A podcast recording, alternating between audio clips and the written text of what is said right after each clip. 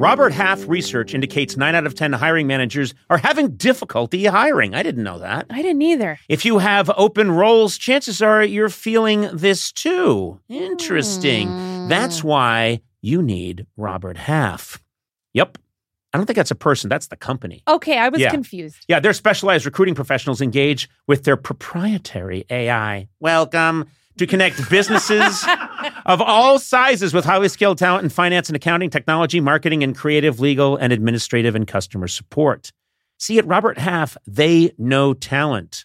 I wish I had had Robert Half back in the day Oh, when I was hiring. okay. So, no offense, Sona. Oh, it, it, I feel like you did mean to offend me. Yes, you wouldn't be here if I had had Robert Half. Visit roberthalf.com today.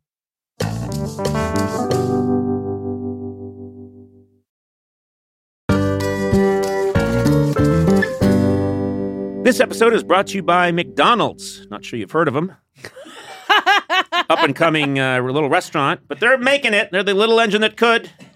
You know, the moment of bliss when you spot your fries being scooped into the carton and suddenly time slows down. I have that all the time. I love their fries. Oh, Yeah. yes. McDonald's fries hit different when they're free. That's another thing I'll tell you. And when they belong to your friends. There's no better feeling than thinking you're out of fries and then you discover extra fries at the bottom of your bag. Or else my son still hasn't finished his fries. Yeah. And I'm done with mine. And uh, he used to be weaker than me, so I could just take them. Yeah. Now I can't because he's stronger than me. Oh, yeah. Yeah. There's no wrong way to eat McDonald's fries, but we all think our way is the best way. And I like stealing them from someone else. That's my favorite way. Get your favorite McDonald's fries today. McDonald's! Check them out sometime. They're everywhere.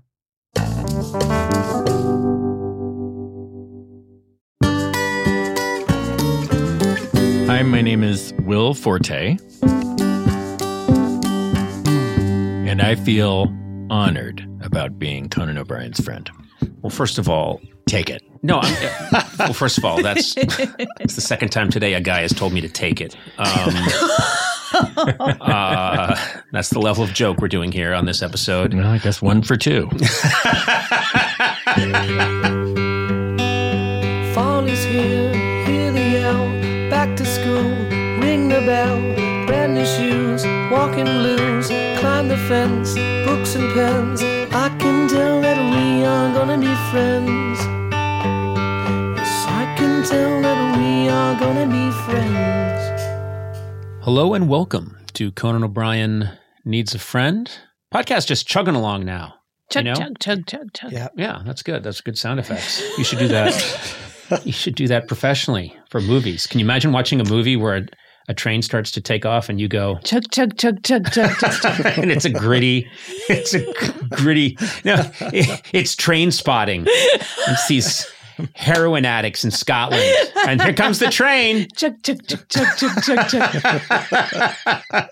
Uh, I would like that. Yeah, Sona Movsesian, good to see you. Nice to see you too, Conan. And uh, Matt Gorley, Toot toot. There you go. In his little tugboat right there is unrealistic. Actually, that's kind of sounds what a tugboat is like. So, you know, Oh, yeah. neat. It's hard to do a caricature of a tugboat because they really do go toot toot. You know, there's no, it's hard to do a bad tugboat. Is I've never heard a tugboat.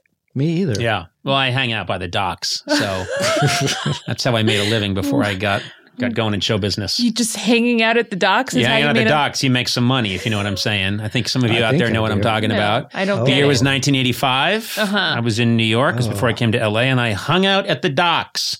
Ooh. Made six hundred and fifty thousand dollars a year. Oh my God. yeah, yeah, The docks is where it's at. yeah. I think you guys know what I'm talking about. Let's No. just say I was a very toot toot. I was a very good-looking young man hanging out at the docks. Six hundred and fifty k. Hmm. So Jeez. anyway, that's Okay. yeah, that's uh, how I got started. I still don't understand what the docks. I was a male prostitute uh, who also then quickly got into some hedge fund shit, and that's how I earned the. I was gonna say, no, I lost. is a I lot. lost money on the on the male prostitute part. you lost you money. had to pay people? Yeah. Weren't you just a John? yeah, but it, it got fucked up really quickly. to refund people. Yeah, I was always doing stuff wrong, and I didn't understand, and then I would had pay uh, them. So I lost over oh. four hundred thousand dollars as a male prostitute. He was the only prostitute to do a buy one, get one free. Yeah, I did. I was. I didn't quite know. I didn't know how to dress either. Didn't you have a Groupon deal for a while? I tried that. I tried a lot of things. I, I have to say, I wish I had researched male prostitution more before I got into it. Wh- How are you dressing? I didn't. Do you really want to know? Yes. Yeah, and how are you going to research it? Well, I was sort of dressed like someone from Guys and Dolls. I had one of those big theatrical, like mob outfits from the 1940s. So I, I had gotten that because I got that at a store and they said that it was from a musical. So I wore that. And then I people said it needs to be sexy, so I did cutouts where uh, sort of in different areas, you Like your know? butt? little butt action. and- but this it was a very big floppy suit, and um, it was a mistake. It was a mistake, and I had a big hat, and I tried to do characters and stuff. I'd be like, "Hey, you, she, you know, you, uh, you pay me for sex, she, and I'll give you some sex, she." And so that uh, I got the cock right here. His name is Paul Revere. I got the cock right here. His name is Paul Revere, and uh, it was a mistake. Yeah. a mistake. I lost a lot of money. Wow, how far you've come. Actually, no, I tried it again two weeks ago. Oh, did you go back to the docks? Yeah, I went down to LA. Oh, and there's a big uh It's a big line. There's a big backup. there's a big backup. That's what I Yeah. was Lots to of say. customers. and it's funny. I dressed, I still had the old outfit from when I was uh, on the docks Oh. in New York. So I put on my old outfit with the cutouts, the guys and dolls outfit. Just walked up and down the docks, and I was like, "You got your cock right here. My name is Paul Rivet." And what's interesting is that people were in so they were in such a bad mood because there's such a long jam up Yeah. of shipping containers and ships trying to get into the docks because of COVID, uh, packed with Christmas presents. But it actually cheered up the people, the ca- the ship captains, Huh. who were really pissed about the jam up. They really liked my musical numbers. Well, see, when you first said you were going down to the dock where there was a backup, I thought you were the cause of the backup because people were trying to avoid coming to you. No, no, there's a famous. they backup. wouldn't get off the ship. they just didn't want to get off the ship. That is, I did get in trouble because a bunch of people refused to unload. Yeah. There was a whole bunch of Toyotas that they refused to unload because uh, they were disturbed by this madman on the docks wearing a guys and doll outfit with the butt cut out, singing parody songs from guys and dolls. When you see a guy and he's eating a pumpkin pie, then you know that he's doing it from some gal. So you're the you're the cause of the backup at, at the port. Um, Well, apparently, I didn't know this, but the jam, the big pileup, pretty much ended the day before I got down to the docks, and then it jammed right up again. Because ship captains were like, I am not docking while that asshole is out there. He's the worst prostitute I've ever seen. I don't know why he's dressed that way. And so um, a lot of kids will not be getting their Christmas presents this year because of because Oh. I was doing um, bad, sexy guys and doll parodies down at the docks to try and meet a fella, and I I'll take the heat for that. I apologize if your kid does not get their, you know, spaceman. Spacely outfit this year. I don't even know what the toys are this year, so I made one up. That's not it. They're Captain Whiz. They don't get their Captain Whiz Bang. Uh, that's that's my fault. So my apologies to all your kids out there. Where's my frisbee, Papa?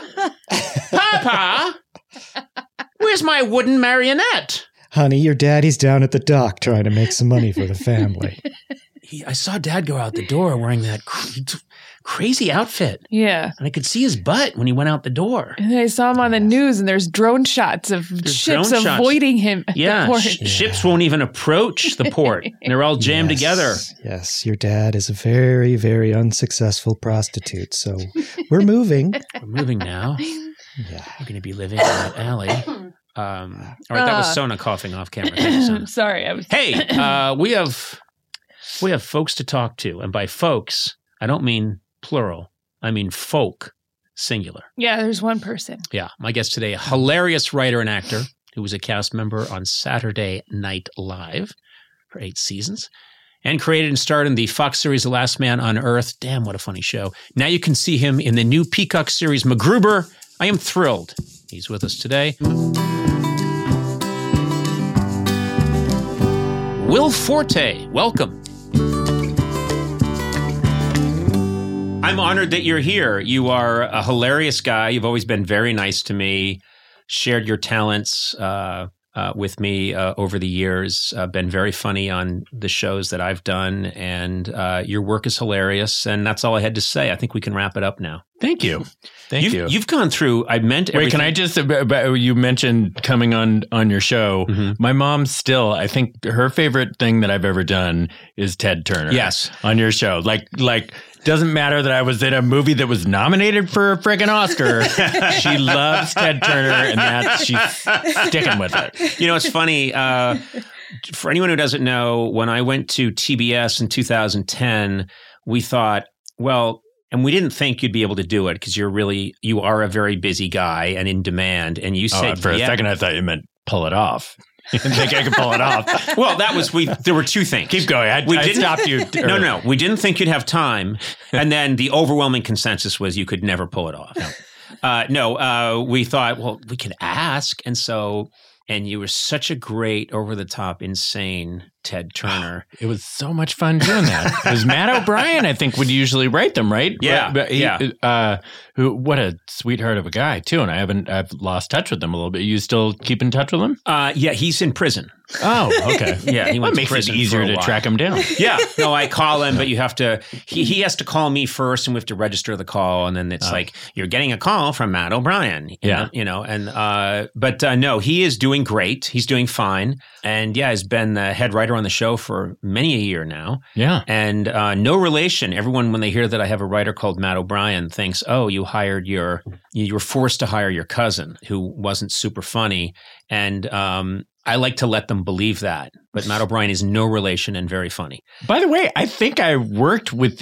I think it was your cousin Jane O'Brien, or is that your sister? No, you work with my sister, Jane, in the ground. Jane is your sister. Yeah. I think it was on a sitcom. Like I think we Yes. were punching up Chris Henchy's uh, Yes. sitcom years ago. Yeah, I think my- that was it. Yeah, my sister uh, was She's doing wonderful. Was doing yes. I love my sister Jane. Shout out to Jane. Um, and she uh, said that she worked with you once and had very nice things to say about Oh, you. she was. It was. and then she's she's, realized she was talking about someone else. Um, that's Will Arnett. I'm yeah. sure it. It was. Will Arnett, and then I said, uh, and then it was Will Ferrell, and then it was um, William Carlos Williams, the great writer. uh, That's the craziest thing is all the time people will say Will Arnett. I guess it makes sense because we both have the name Will, but but we don't look anything alike. Our No. voices or do you get mistaken for Will Arnett? people?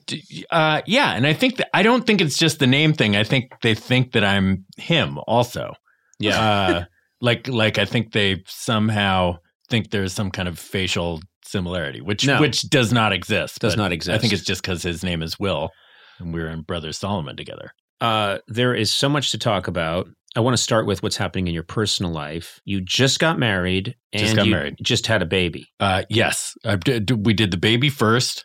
We got engaged on Christmas of 2000.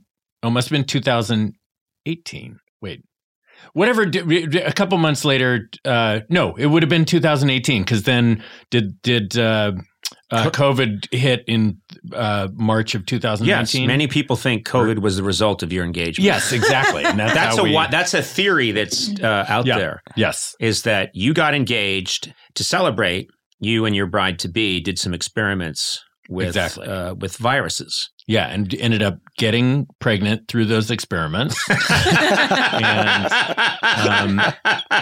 yeah, so so her so wait, she- so so you got and you you got engaged, then got pregnant. yes, we got engaged. We're we we're probably going to do it the traditional way: engaged, married, pregnant. But then, uh, right as we are about to start doing wedding planning, uh, lockdown occurred, and and we uh, just got clumsy with our our uh, family planning and just you know just I'm not going to call my baby a mistake, but it was just a like an earlier. She, it was just earlier than she will never hear. No, no it's just earlier than we expected, and Uh-huh. so we had this delightful baby, uh, February fifteenth, Zoe. And uh, Congratulations. she's Congrats. super cute. She's she's uh, about nine and a half months now, and uh, she's lifting herself up. She loves to dance. You were talking to the right crowd because uh, Sona had twins five months ago. Yep. Oh wow. Yeah. Matt, Gor- Matt Gorley had uh, a daughter two months ago. Yeah, October 1st. Oh Yeah. wow. So you must be just Uh, I'm just just living uh, death. I He you just look doesn't- like you're hanging in there. You look pretty good. He I has. don't He feel can't. like it. yeah, he can't finish a sentence. and wait, I you had twins five months ago? Yeah. Oh yeah. I mean, forget like forget about him then. No, fair Fi- enough. I mean, I know that that's that. You know, you're you're out of the real thick of the. Uh, you know, up all night stuff, but still, We're twins. still in it. You're No, still in it. It's there. Yeah, but we're we're getting at it. There's light at the end of the tunnel. But yeah, it's uh Because I, just always wonder, like, what, so the babies are constantly waking the other babies up, right? Yeah, Like, in the- one gets to sleep and then the other one starts making noise. and Yeah. other- it was you know, fun one the way to go, and I pitched this to Sona, was separate them. yeah, obvious. them- That's obvious. Yeah. Oh, uh, I'm sorry. What? No, no. They. Sh- the, uh, if you have twins, it's impossible because one baby wakes the other up. Huh? So what you do is one baby goes and lives in a hotel, maybe in another city. Oh, And um and and then they're reunited later when they both have a regular sleep pattern, probably in their late teens or early twenties. That's, do you think that's Yes. a good idea? Okay. yeah, I mean, Wow. I thought you were saying hey, different trust rooms. the men on this one. Okay. we should have a podcast called "Trust the Men" on this Yes. one, which is the most hated, wrong-headed podcast of all time. all women's issues stuff. Um, Oh, Trust no. me, trust me. Will and I know menstrual cycles, Yes. and we know what it feels like. So why don't you shut up Sona? That's perfect. Have a woman in the room that you tell to shut up to. Yeah, anytime you perfect. Try and start to intervene about a woman's issue, we go, Sona, Sona. Will and I got it. Oh, that's worse. oh, yeah. Yeah, we make the close it, close it. Just, just. Oh no. Uh, Uh, wait, so fraternal or identical? Fraternal. Okay. Yeah. Oh, awesome. it's Boy funny, and girl then? Two boys. Okay. and it's funny. They both they're adorable kids, but they both look. They're at that stage. Uh, Sona and I were looking at pictures of them just before the podcast started, and they're at that stage where they both look like very tired, older, failed businessmen. like, Oh, like me. they've got comb overs and they look kind of they're sitting up Yeah. and they're wearing little outfits but they've got this schlump that looks like "I lost it all on the dry cleaning business.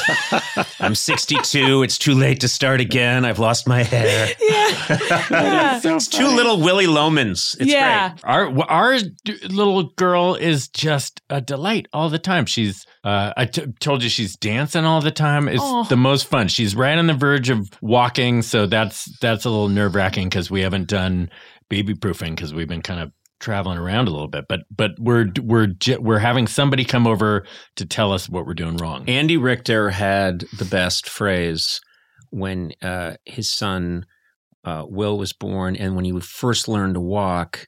I asked Andy what it's like, and he said it's high stakes boredom, meaning at any you're bored because not much is happening, but at any second the kid could dash through the gate into a, onto an oncoming traffic and be destroyed.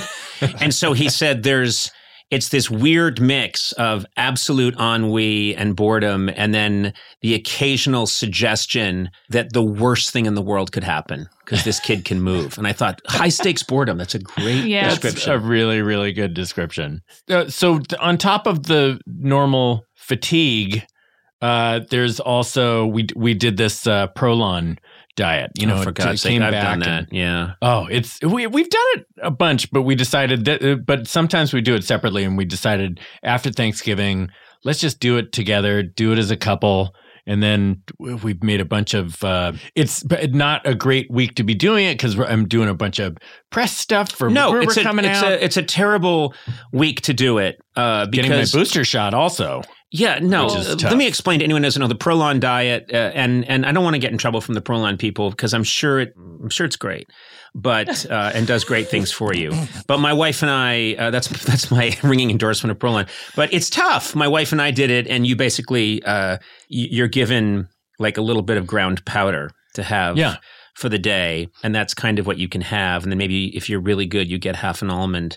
And um, there's a school of thought that it boosts and re-energizes your cells and and I'm sure I'm misrepresenting it and again Prolon I apologize but we did it towards the end it wasn't that I was even hungry but I had gone into this state that I guess people go to when they start to die.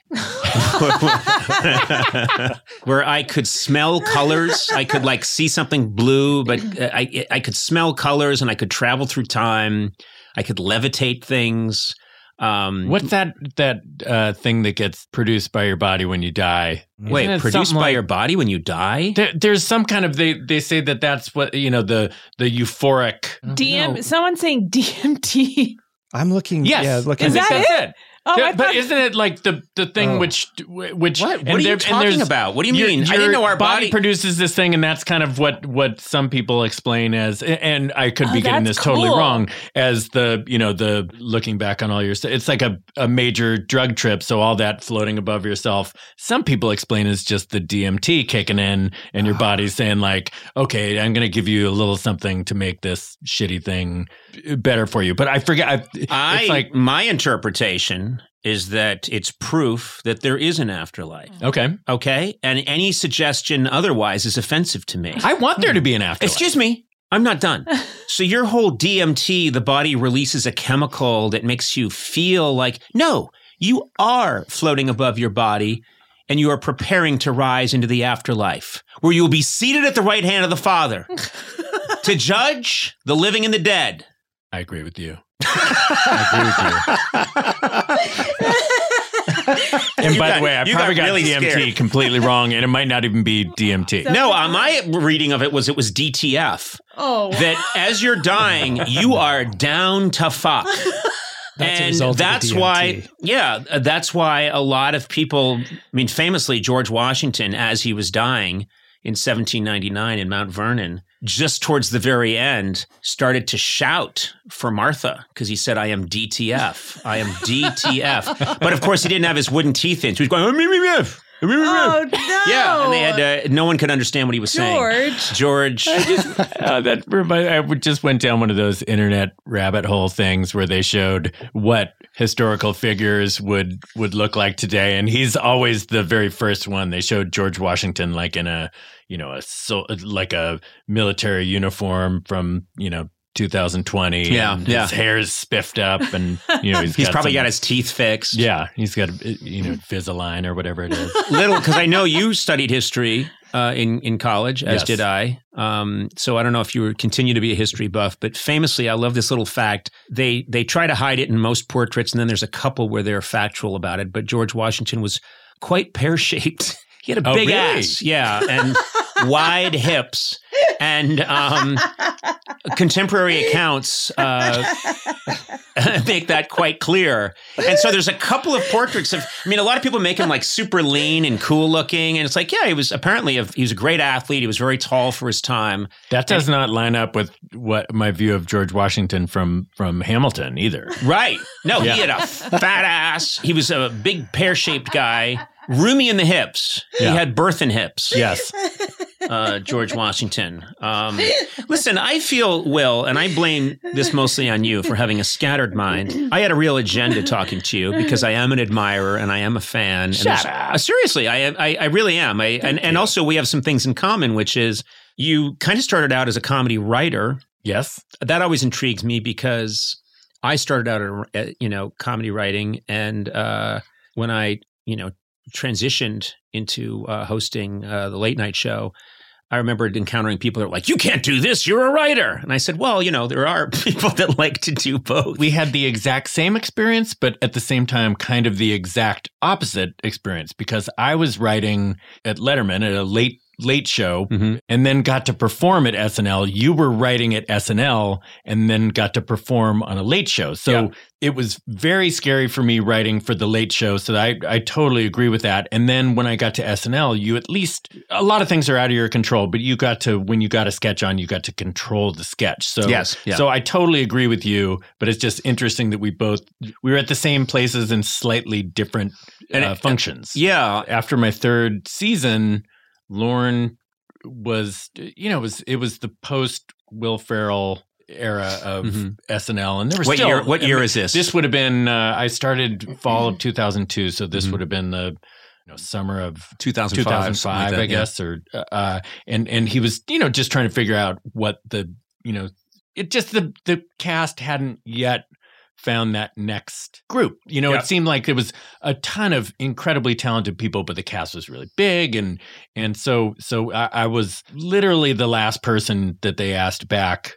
That you know, everybody. I had to wait for months to hear about it, and when when he finally said I, he was bringing me back, he told me that that he thought that I was just using too much writer brain. Yeah. and yeah. and and I fought it a little bit, but I totally agree. Like you, I would I would come in and I would feel very comfortable and confident doing stuff that I had written. But then when I was doing other people's sketches, all I could think about was, oh, am I doing it the way that they would want me to do it? Like I would remember when I would write something for somebody, if they weren't doing it the way it was in my head, how disappointed I was and Mhm. you know, judging them and, oh, you should have said this like this. Oh, it was a that, not a this. right. And that really helped me kind of get over that. And I just started saying F it, you know, in other people's sketches and kind of trying to take appropriate ownership of things and, Right. and just, you know, make it more of a collaboration than, oh, I'm going to see this person's idea Well, it's, it's, it's, one of not those. in any way trying to take credit for somebody's Right. thing, but just like trying to.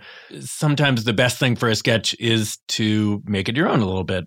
Bless you. Please, pray bless. Bless. They'll let it out my bless. sneezing, but that is pure corona. Um, uh, Oh my god! See, Oh no! big My spreads, it's That was taken a over. A throat very clearing. fast spread. Oh man! that is a fast spread in this room.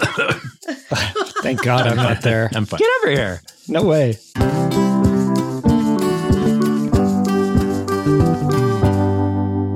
Sona, where else can you go surfing and skiing the same day, huh? I don't know. Or check out a world class art museum and then camp at a dark sky sanctuary that night, huh? Uh, Yeah. Yeah, where else can you hike through redwoods and then get a luxury spa treatment? Where? Well, you live there, California. California, Sona. No matter where you go across the state, you'll find a way to play. I'm a California resident, so are you. Sona, you are a lifelong California resident. I'm a lifer. I love this place. This is a beautiful state, gorgeous. So many different, wonderful ecosystems in one state. You can hang out by a Palm Springs pool. You know, you can go whale watching. You can go hiking in Yosemite. And then uh, talk about the great cities in California. You get all this amazing food, sushi, whatever you want, they got it in California. Hey, if you can't find it in California, man, you got a problem. yeah. I shouldn't have done that. I made that up on my own. Anyway, I love California. Discover why California is the ultimate playground. Head to visitcalifornia.com to start planning your trip today.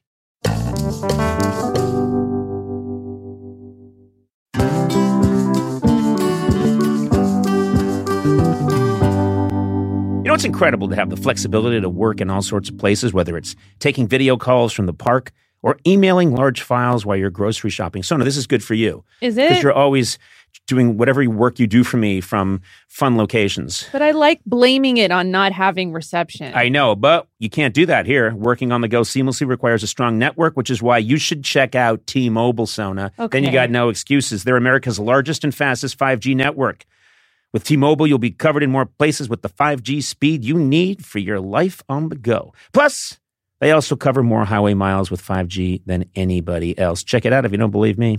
Hey, Blay, you've got T-Mobile, right? I do. I was actually just up in the woods in Idlewild. It was fantastic for the weekend, and uh, my T-Mobile didn't miss it. My T-Mobile phone didn't miss it. You know, I wouldn't think you'd need a cell phone because you speak so loudly into a microphone. well, I had to look some stuff up. Just take Sorry. it. Just take it down. I didn't know what brunch was. I can hear him. when the restaurant's open for brunch. Okay. Uh, So I used uh, my T-Mobile coverage to check out brunch. That's brunch. all right. Anyway, wherever you are, you know, take it from the loud speaking Blay. if you're on the go, you want to be in the know, you want to make the show. What? Uh, T-Mobile. That's the one for you. That was I should have rhymed it with go. Anyway, find out more at T-Mobile.com slash network today. Coverage not available in some areas. Fastest based on median overall combined 5G speeds, according to analysis by Ookla of Speedtest Intelligence data Q3 2023. See 5G device coverage and access details at T-Mobile.com.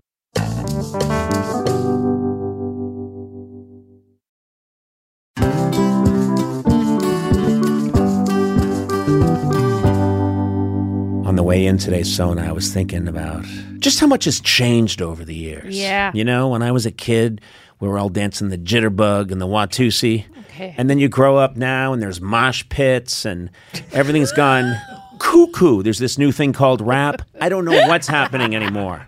But guess what? In a world full of change, there's one thing that hasn't changed the mm-hmm. great taste of Miller Lite. Are you with me on this? Oh, yeah, I'm right there with you. Yeah. And you know, another thing that hasn't changed is that it's less filling. Yeah. I hate a filling beer. When I have a filling beer, I just want to sit down in a beanbag chair for six days, but not uh-huh. with Miller Lite. So, what's the best thing about the original light beer? Mm-hmm. Back in 1975, the big debate in America was what's more important that it it's less filling Miller Lite or it tastes great. Yeah. The cool thing is when we all realized it's both. Okay. It's less filling and it tastes great. yeah, right. Everybody wins. Everybody wins. Miller Lite keeps it simple, undebatable quality, great taste, only 96 calories. You don't have to choose what's best. Miller Lite has great taste and it's less filling. Tastes like Miller time. To get Miller Lite delivered right to your door, visit MillerLite.com slash Conan. Or you can find it pretty much anywhere that sells beer. Yeah. Celebrate responsibly. Miller Brewing Company, Milwaukee, Wisconsin. 96 calories per 12 ounces. Fewer calories and carbs than premium regular beer.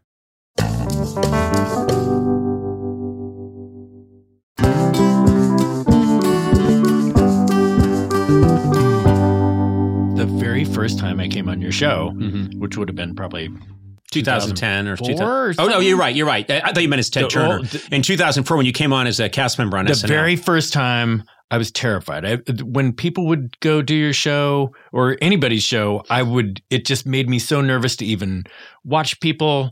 I just hated thinking about going on because it's like I didn't know yet. Oh, what's my what, what what what will I do on there? Will I be fun to watch? You know, it's just you. yeah, you get in your head. You know, you go on and you're kind of a version of yourself, but kind of not. Like Mm-hmm. you're putting yourself out there in this weird way that that before you do it ever, it's scary. So I had all these kind of fun stories and fun things to talk about. And I remember the days before I just memorized to the word every little thing I was going to say Right. you know, and and I think it went well. It was, but it was measured, and there was It's no famously- room for play. It's famously one of our worst episodes. yes, no, exactly, but You good totally, for me. You totally shit the bed. no, you, you, uh, you think it went well, yes, but you wept through most of it. it could have gone worse, is what I would say.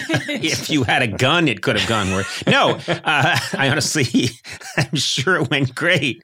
But then, Uh, but then years later, you you know you get you've done you know, it enough times, and you don't plan it as much, and it always is something that you Don't even think about. not about a story that you're prepared to tell. It's just dumb little things because you're in the moment that but also, come out. what you're not taking into account is that it's a two way street. I think sometimes they put this pressure or this judgment on talk show guests, which isn't fair because if they're new and you don't know them, uh, who introduces someone to a party?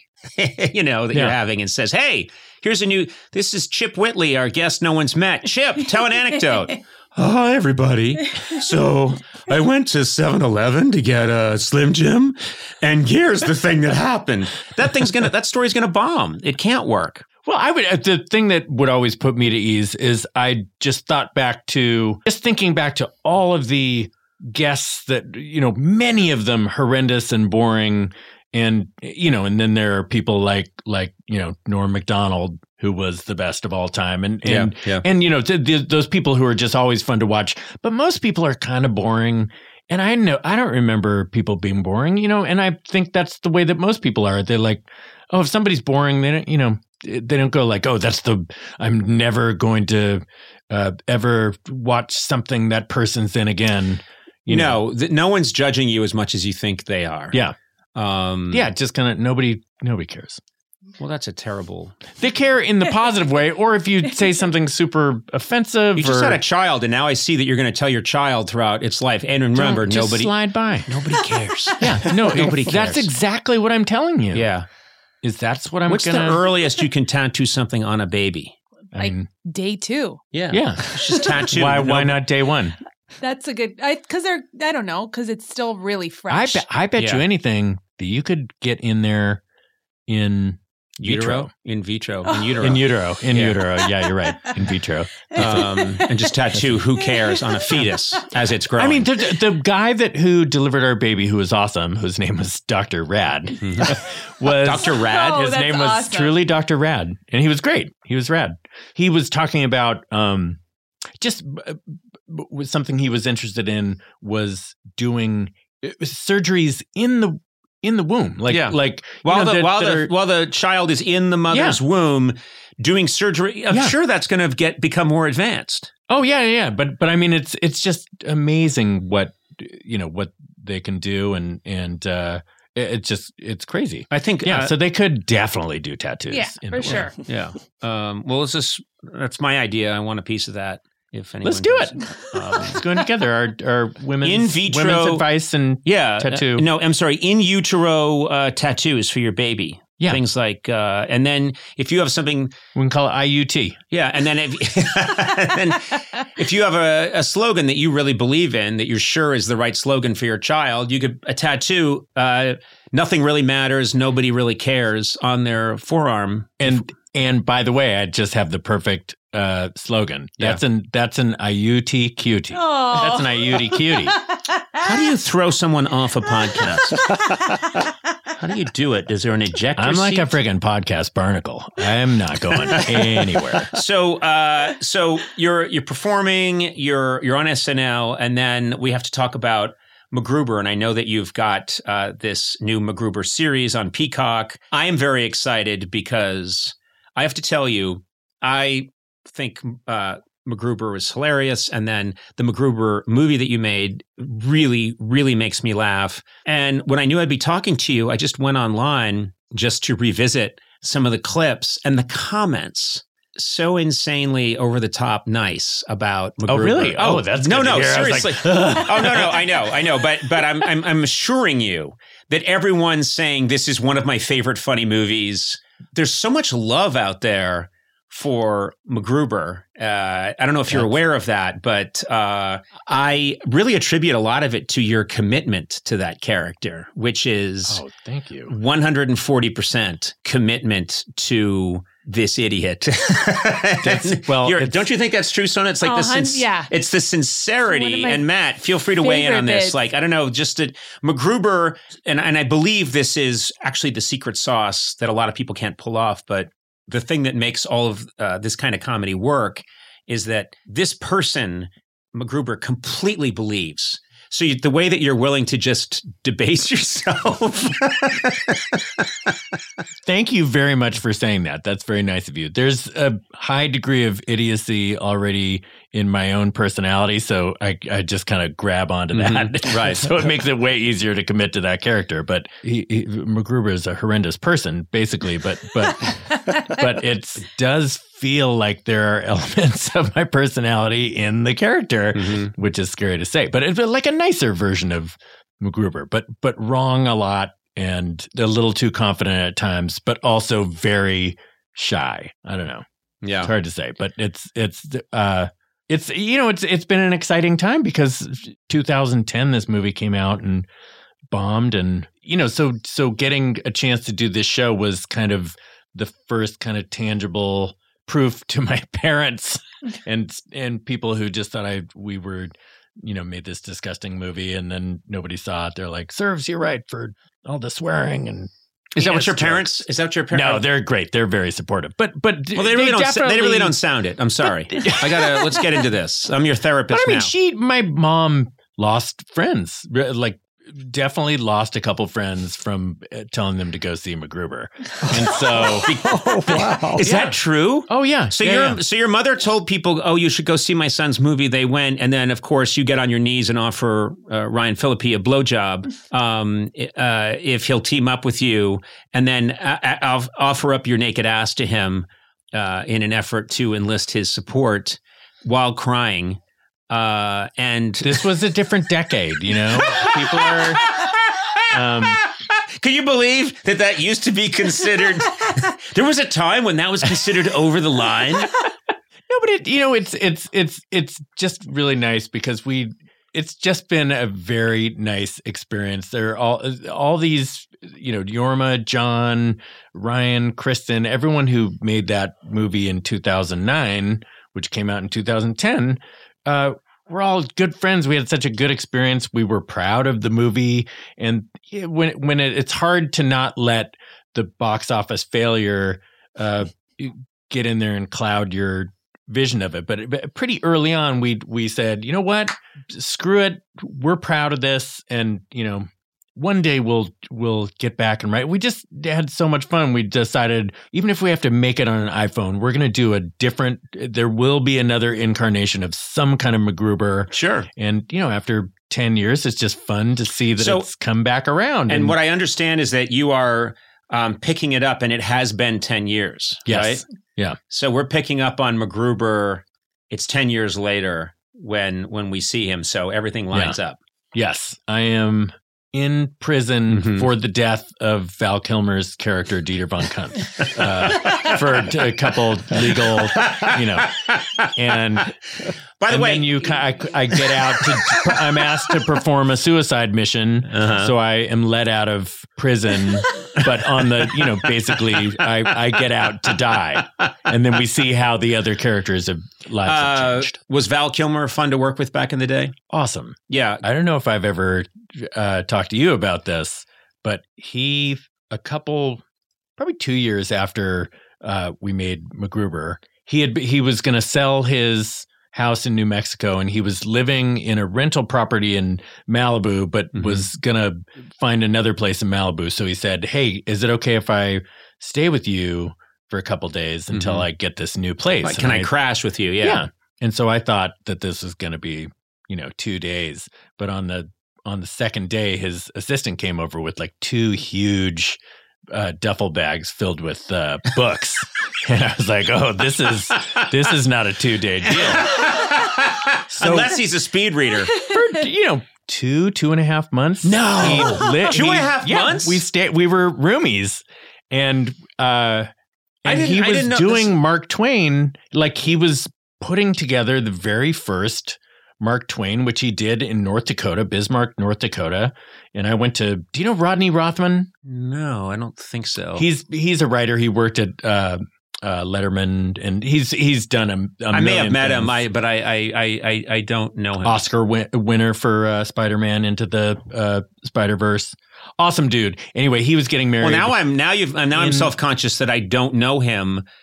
Um, now I feel like get to know him. Call him up. it's too Have late. Dinner on. Too. He's too big. He's too big now. Yeah. There's no way I'm ever going to get to this Rothman guy, and Yeah. uh, and the fact that he never tried to contact me means I didn't make the grade with him. That's how my mind works. So Uh, check Screw- your screw you, uh, man. Check your spam uh, email. Maybe he's been reaching out. Um, there's a there's an email here from this guy from 2006.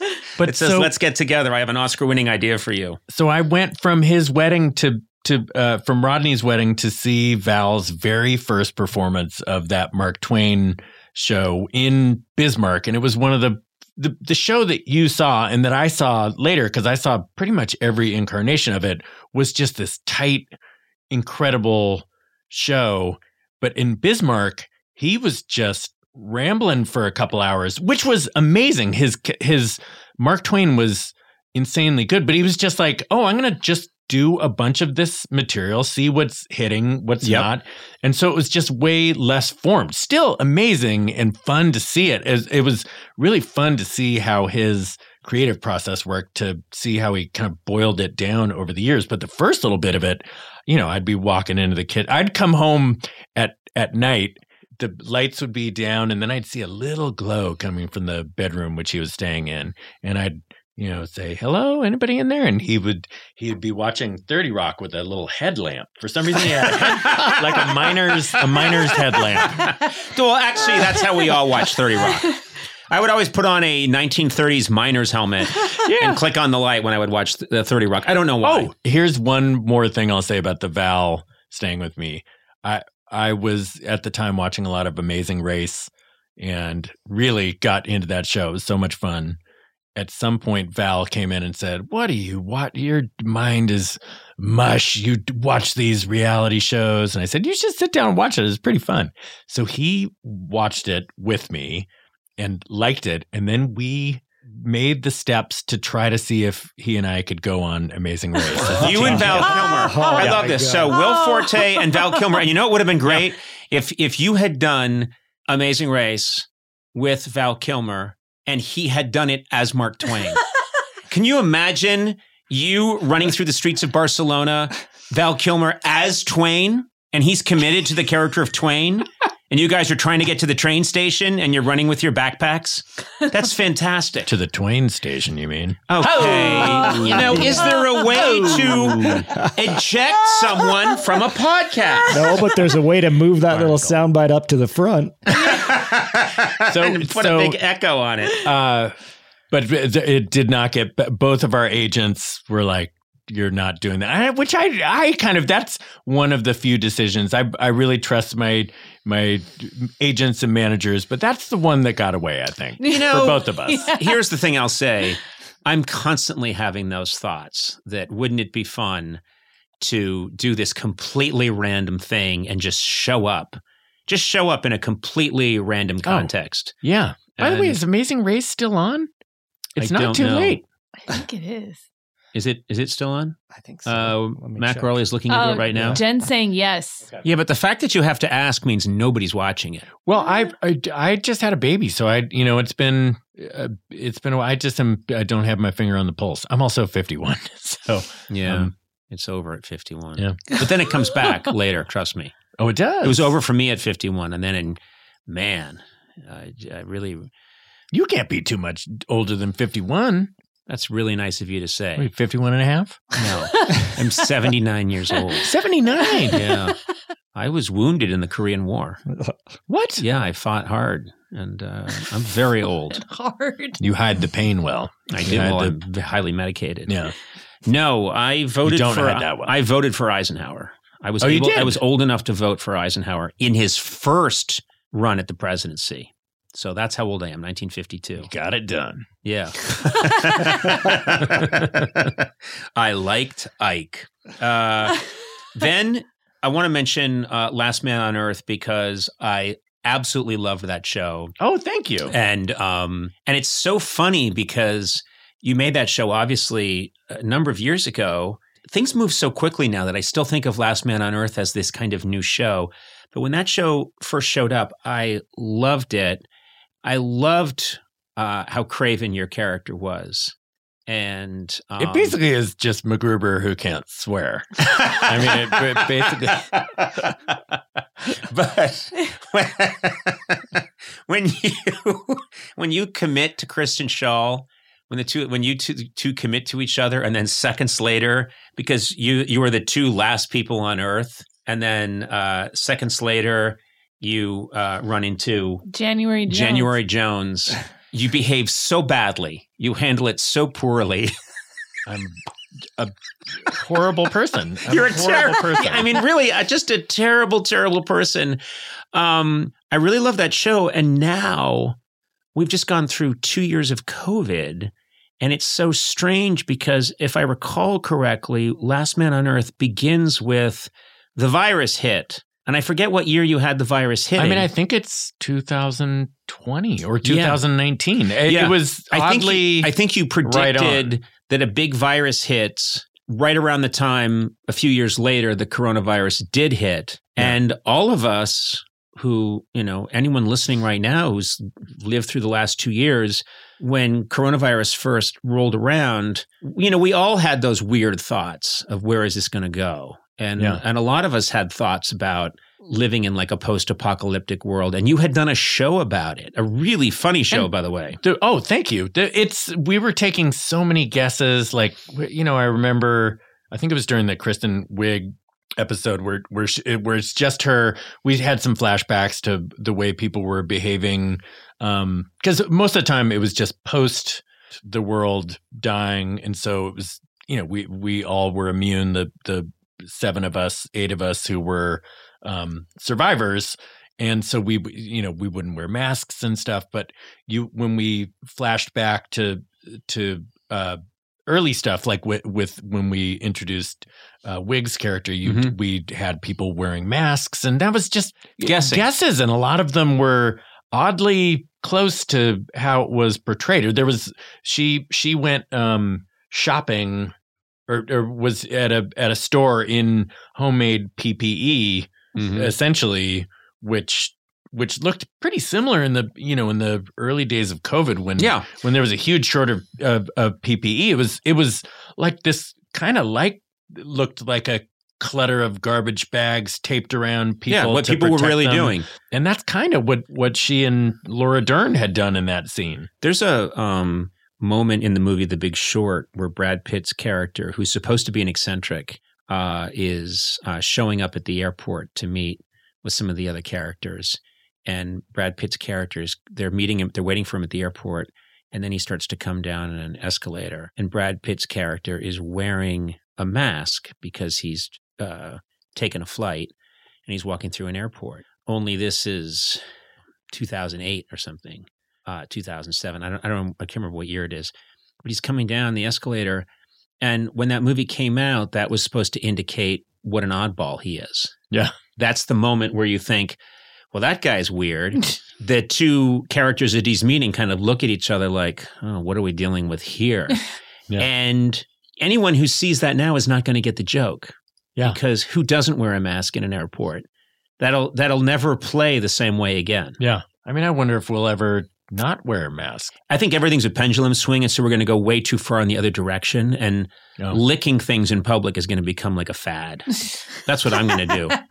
We're going to go way too far. Oh wow, Ruth, that just made me think of when the uh, I don't remember some Instagrammer in, influencer, I guess Mhm. is the remember when there was a woman who licked a toilet seat No. to, and, and got Yeah. COVID from it, I remember that. Or got COVID somehow, but just it happened to be really Well, before COVID, I think a lot of she's- us yeah. licked toilet seats. yeah. It took the And then, fun but then Fauci said, you know, Don't do that. yeah, don't do that, and we stopped. limiting our toilet seat lick freedom. Yeah. See what they've done to us? Do you see what they've done to us? so oppressive. It's not. Uh, it's not right. Well, I'm really happy for you because um, I'm very happy that you are married and have a, a a daughter, Little daughter. little daughter. Yeah. that's really nice. And you came in wearing socks with your daughter's face on them. Yeah. The disturbing thing is you bought them off the rack at Walmart Yeah. because you're marketing socks with your daughter's face on Yeah. them. Yeah. You creep.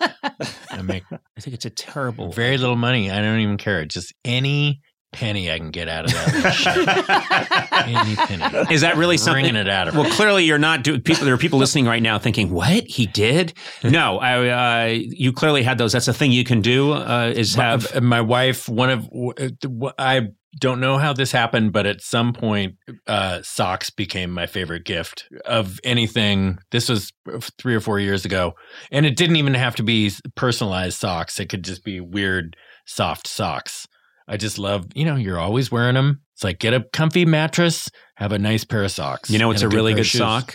What? Bombas? yeah Yeah, and I'm hoping to monetize this retroactively.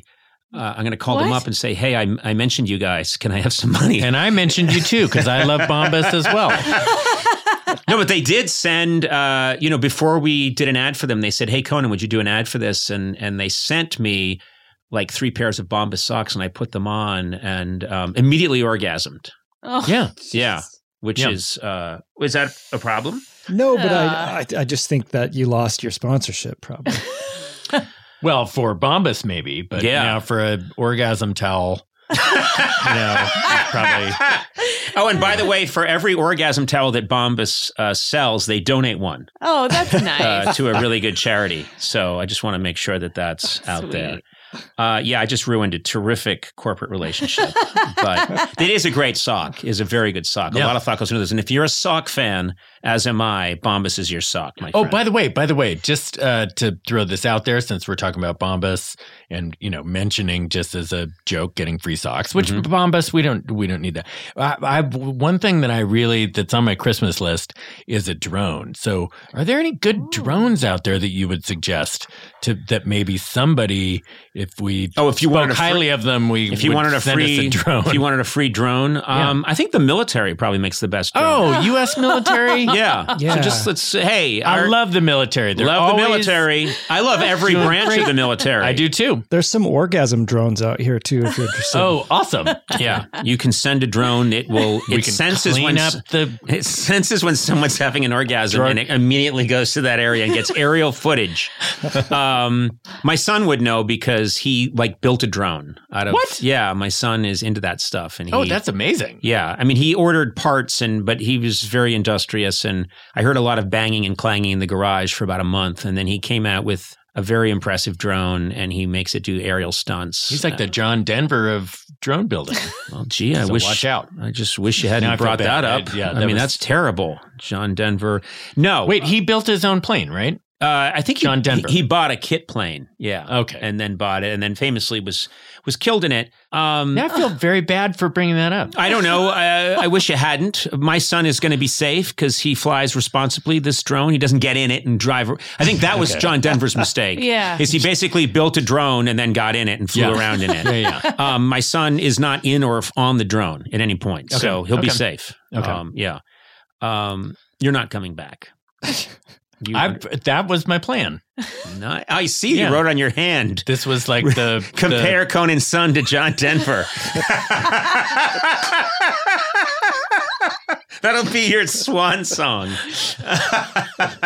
uh, no, I am very happy for you, and I'm looking forward to checking out uh, MacGruber. I'm I'm really glad that you've you've brought him back because Oh, he you. is a uh, he's a great character, and and I I do think Thank that you. we live in a world now where you can keep you clearly can do all kinds of projects, but the fact that you can occasionally bring MacGruber back and we can see what he's doing now is really uh, it's that's a nice creative space to be in. we've we've thought we you know we've done it as a sketch now and a it was we got to do a Super Bowl commercial Mhm. and now uh, uh and then a movie and a TV show so we thought maybe maybe we have a, a crack at an animated version a musical, a Musical. Broadway Get me into the musical. Yeah.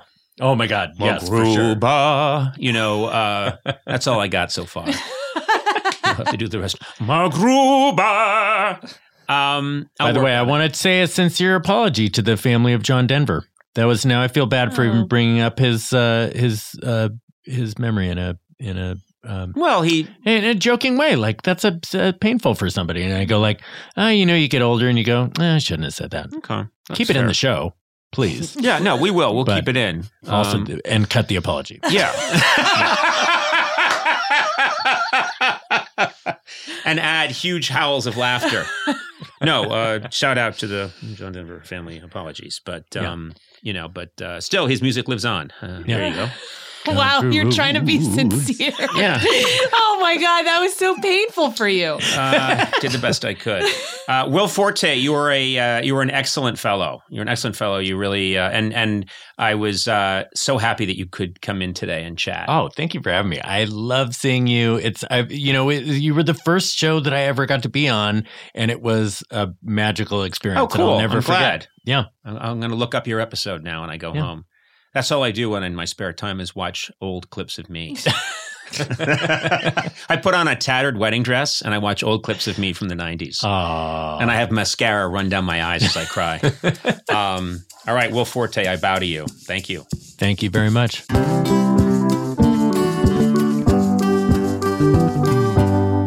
You know, it's only a matter of time until your check engine light comes on, which could equal an expensive repair bill, and a new engine can cost up to $6,000. Don't I know it? But this is why you need this product I'm about to mention right now. Okay. CarShield. Hmm. Car Shield offers plans with low monthly rates that you can pay for your expensive repairs on your out of warranty car, truck, or SUV. It's so nice to have that protection of CarShield. I know. I believe that's my belief. Some people have other beliefs, maybe religious beliefs. I think Car Shield, Car Shield plans provide protection on up to 5,000 major parts and systems, including items like transmission, mm. engine, even your entertainment system. Mm. Just call Car Shield and choose the mechanic to do the work. Car Shield administrators will handle the rest and save you money. Look, I saw your car today. You've got a beautiful car, but you've got to haul your family around in this Yeah. car. This is a vital piece of machinery for you. You need Car Shield. I do. And you know, I you know I don't take care of my cars very well. So Car Shield it would definitely come in. You know, handy. and also With their A rating from the BBB, don't ask me, Car Shield is the name you can trust to save you money on covered auto repairs. Now's the time to make the smart choice and protect yourself from the sky-high auto repair bills. Visit carshield.com slash Conan. Save 20% today. Again, that's carshield.com slash Conan to save 20%. Visit carshield.com slash Conan to lock in your price today.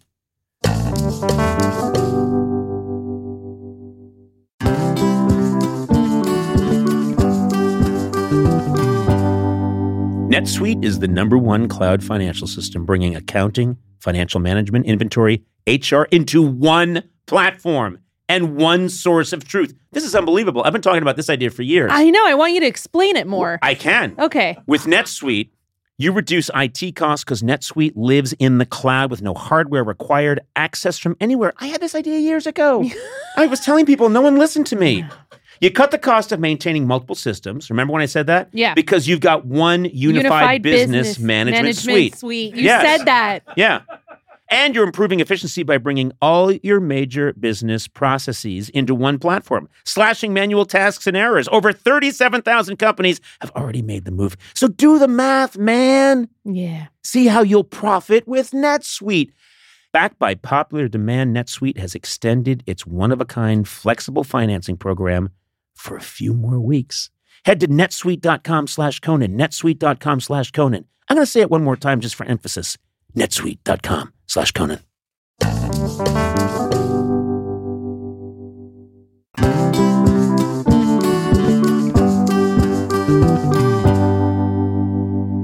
You know, on the episode with Ellie Kemper in the introduction, we got into a discussion about you trying out being a real cool guy, and you gave it a, a solid try. And Sona and I came at you with some, I don't know, some historical facts that we got wrong, just to see if you could let it slide off your back or you had to correct us. And we thought maybe we'll give it another shot because you were almost there. Maybe you're on your way to being a cool guy. I don't know why you. Oh no. That's me. I am this guy. I'm a guy who's just doesn't give a shit, really. um, I don't know. I'm never. Uh, oh, women always really like me because I'm never not like invested in the relationship. I don't really give a shit. Really? So if I told you that uh, George Harrison played a guitar made by Toyota, that'd be cool. Ah, you know, really, I don't know. It's not my business. What guitar? George Harrison. I mean, he played mostly played a Gretsch. Oh, well, why are you why are you correcting me if Played- it, if it doesn't? if it guitar he doesn't played in the cavern was a Gretsch Duo Jet. It was a black But- Gretsch Duo Jet, and then he switched to Rickenbacker. But when he was in Frankfurt and played string. in the um, Mouse cellar, he played a Toyota guitar. Okay, you know he was on the. They were in Hamburg. No, Hamburg Conan, no. I'm sorry. Take it back. Um, You're cool. I don't know. Yeah. Oh yeah, whatever. don't care. Wherever he, wherever he played, I don't know. yeah, you don't big care. You don't not- care. What am I? Some kind of nerd? Yeah. fucking cares about what are they? What even group was he in? Was he in the? Yeah. Or we could criticize, like, okay, keep being cool, and I'll be like, oh yeah, and the Beatles are overrated. I don't know. It doesn't bother me. It's, I think they fucking changed the whole ball game. Musically, they covered more fucking genres. They're hard to. Rolling Stones pretty much just did rhythm and blues. That's three chords, but they, hmm. you know, on their first album, they're using more chords than. No, don't talk about chordism. Don't say chordism. Yeah. Cool people don't say chordism. Yeah, man, What- it's not that cool. what to pop group checker. uses like a like a chord from a Glenn Miller tune in one of their Who? biggest hits? Who's Glenn Miller, man? You know, he was the king of swing. Tragically Uh-huh. died in 1944. No, don't do dates. Don't do dates. Crossing the English Channel. He was entertaining the troops. Come on, man. It's theorized that maybe he died when accidentally another plane was unloading its bombs after a run, and it probably hit his smaller plane. No, this cool Hey, guy sucks. Some some of those cool greasers over there are talking about how much you love portals in Marvel oh, No, I fucking hate portals. portals, man. I don't know. It's not a big deal. I don't know. I just like to. Oh, so you're cool with them? I don't know. So I'm lazy writer trope. Can't think of something to do. So look, so space opened up in space, Huh. and uh, anything can happen, and anything will happen because we're lazy writers for Marvel. So, but whatever. I don't know. It's not a big deal to me. I sleep with someone. I fucking uh, move on. You know, if she catches feelings, that's whatever. That's her deal. Hit it and quit it. Hit it, quit it, and then go Play Quidditch. play Quidditch. um, no, I don't know. I Kidditch? I think just hold on, just before you ask more questions, I sort of like I noticed like cool people don't give much effort to talking or making a point or something, and sometimes really cool people don't even like enunciate, you know. It's like uh, Blake Lively on uh, Gossip Girl. You Yeah. know, sometimes she, she can barely get those. So she's had Novocaine in her lips. She can barely get the words out. Yeah. A cool that's thing to what- do is to really dissect the way cool people talk. It's, re- it's a really Yeah. cool thing to do what you're doing. Another cool thing to do is to reference Blake Lively. and Gossip Girl. I know. I just feel like you know Serena barely opens her mouth sometimes as she's talking. You know the character's name. Cool. Okay. Yeah, whatever. Serena van der Woodsen. Wow. You're you're very cool. That's cool. Hey, I, so uh, it's about time we wrap this segment up. I mean, that's just just the time. We're out of time. So are you cool? Like we got to wrap this up. Or are you cool to go over time? No, doesn't matter to me. Just a guy Okay, who s- used to, you know, just in the moment. Whatever, doesn't matter to me. So we can just let this linger on and have a long conversation, free flowing. Um, you know, I think it's probably good to keep keep things tight. We can fit more ads in that way. would you be cool with like, you know, like a two hour podcast? I don't know if we can monetize it, get paid. I know we got enough. I don't know. If we're able to monetize it and uh, do it efficiently, then Hmm. yeah. But whatever, I'm not into that stuff. Fucking money doesn't matter to me, or time, or whatever. It's all just Yeah. bullshit. Yes, I just want to fucking ride my hog and Okay. fucking hit it and quit it and Your hog? and play. uh Well, yeah, it's a Uh-huh. yeah. It's not a hog, actually. That's a Harley. I have a Suzuki. They made uh, Paul McCartney's bass, didn't they? Played a fucking Hofner bass. Ordered it out of a catalog. Never even saw it before it showed up. It's balsa wood, very light construction. Still plays the original one. The set Oh, list from a Sona, let's get outta 1966 concert is actually This taped guy's to a the top of it. Oh God. Oh, I'm not a fucking nerd. Fucking, I'm gonna go fucking do some fucking stuff or something. I don't know. Whatever. This is me. What- Real low energy. Yeah. Cool Conan. Yeah, let's get out of here, Sona. Yeah, Yeah. whatever, man. Just gonna fucking hang out here.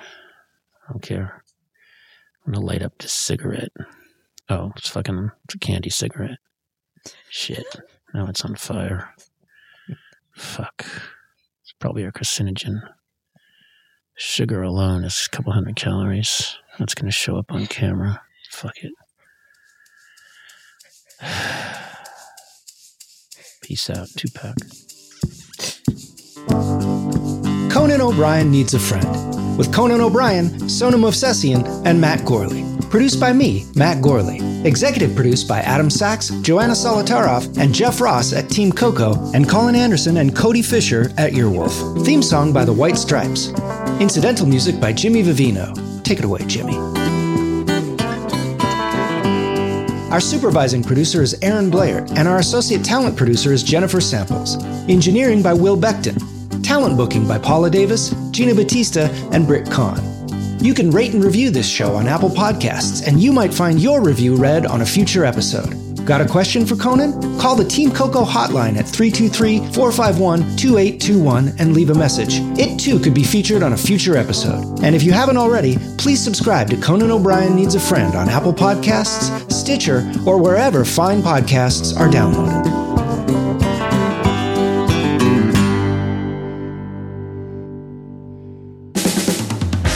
Has been a Team Coco production in association with Earwolf.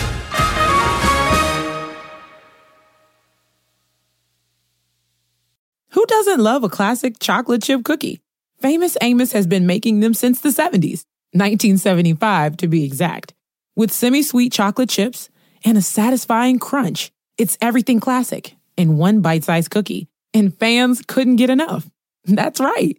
You'll find our original recipe, the one you know and love, in every bag of Famous Amos original chocolate chip cookies. Find Famous Amos anywhere you buy your favorite snacks.